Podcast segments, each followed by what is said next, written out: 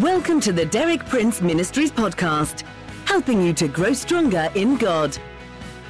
For more than six decades, best-selling author and Bible teacher Derek Prince has been a source of inspiration for millions of believers around the world. You too can benefit from his compelling biblical insights. And now, Derek Prince.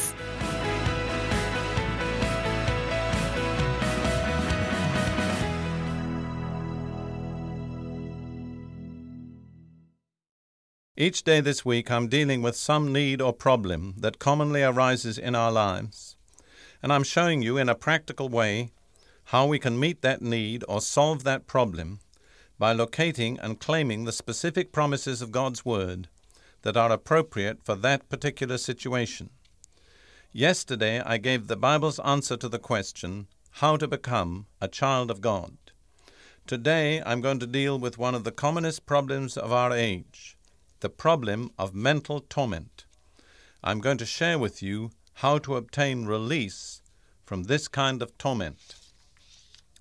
We need to understand that in our contemporary culture and civilization, we are exposed to many different kinds of pressure, and they seem always to be increasing, never diminishing. They would be far too numerous to attempt to name them all. But let me just give you some simple examples. One common form of pressure is peer pressure from our own particular group, our own age level, our own social level. The pressure to conform, to be like the rest of the group. This is manifested in a very obvious way when children are in school together. There's a pressure to do what all the other kids are doing. For instance, a child may be pressured into smoking marijuana because all the other kids are doing it or to using swear words or unclean words simply because everybody else is doing it and not to do it makes you to stand out like a sore thumb.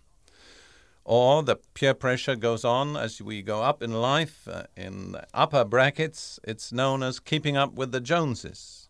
The other family across the street has got a new car. We have to have a new car. They've built a swimming pool we have to build a swimming pool. There's an almost ceaseless pressure to be like others and to keep up with others, often in a way that's contrary to our own inner nature and real personality. Again, another obvious pressure is economic pressure, the pressure to earn enough to satisfy your material desires and to provide some security for your old age and to uh, do the things that people do. And most things in that order, the key to being able to do them is money. So there's a continual pressure to get money. And usually, no matter how much money people get, it never seems to be enough. Then there are some more basic pressures, the mere pressure to survive, as for instance in the fight against disease. Many, many people have had a condition diagnosed which, in a shorter or a longer term, is likely to prove fatal.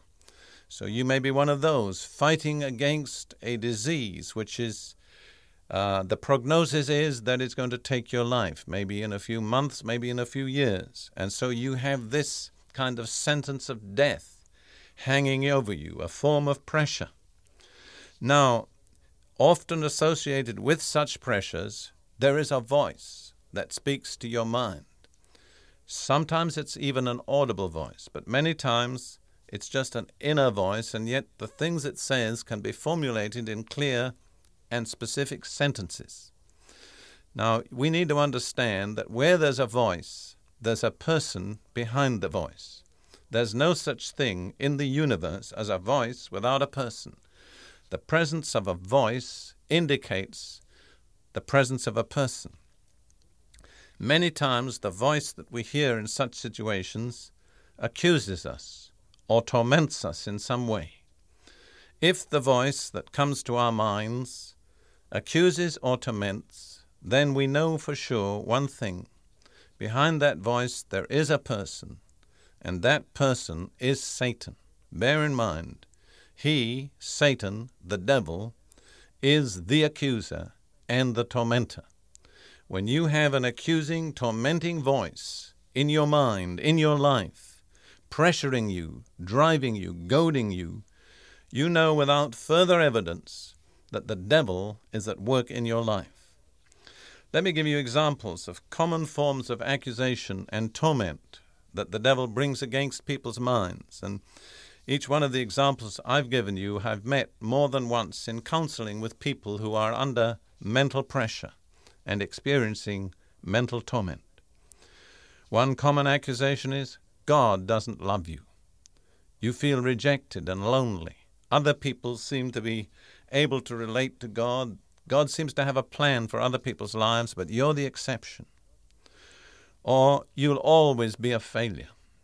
Maybe that voice not only comes to you just directly to your mind, but it comes to you through another person, maybe through your parents or through your life's partner.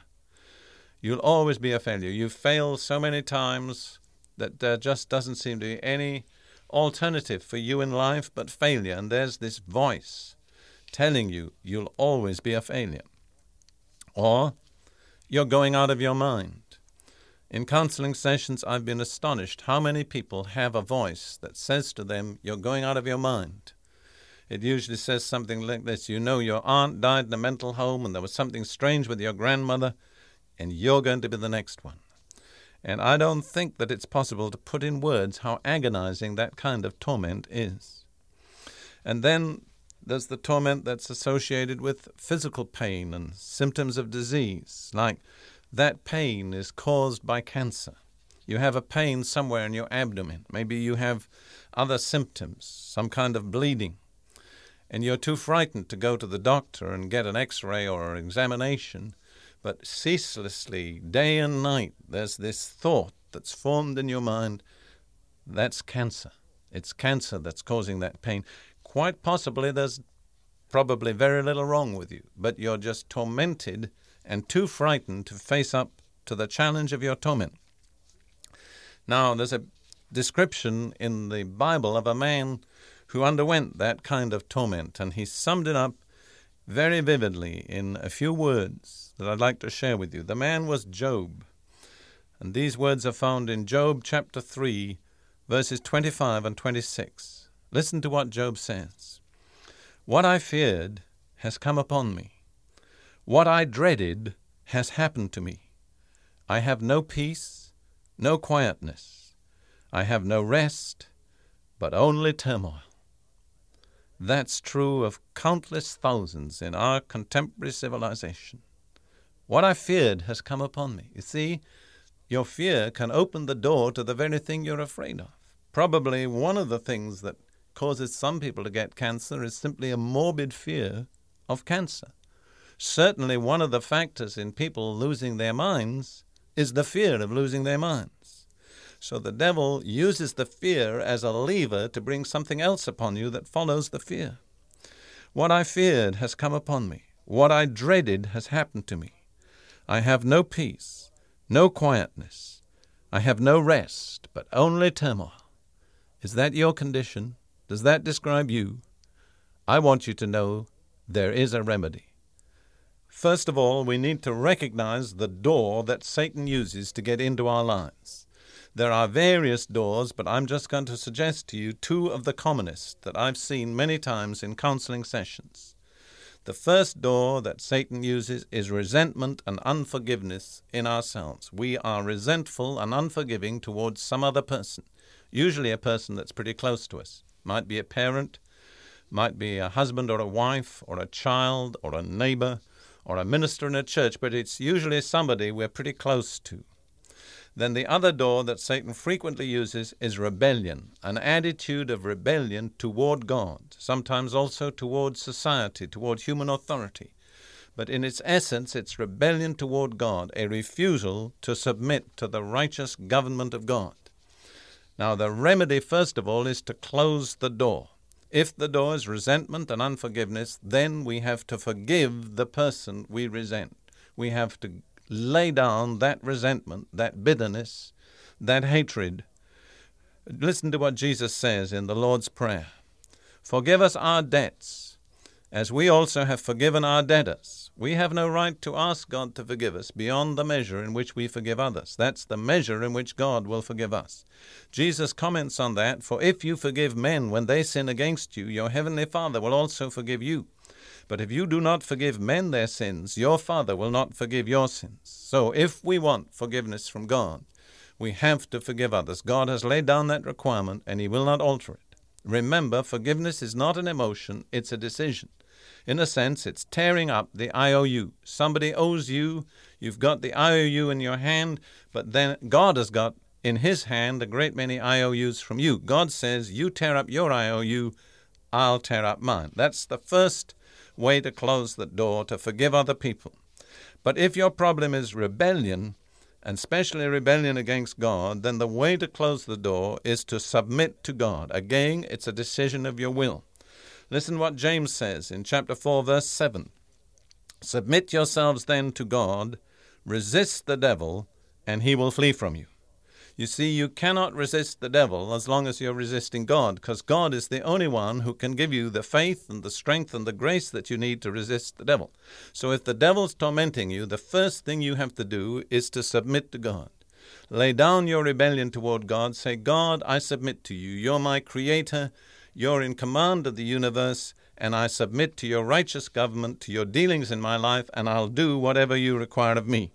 Then you have the right to take the sword of the Spirit, which is the Word of God, and to drive the devil out of your life. Just as Jesus did when the devil came to him, he answered him each time, It is written, it is written, it is written. Jesus was submitted to God, therefore he could resist the devil. If you will submit to God as Jesus submitted to God, then you have the right to resist the devil. You have the right to say to those voices, I will listen to you no more. Satan, get out of my life. I'm yielded to God. I belong to God. You have no claims over me. All the claims against me were settled by the death of Jesus on the cross. I now resist you and command you to go from me.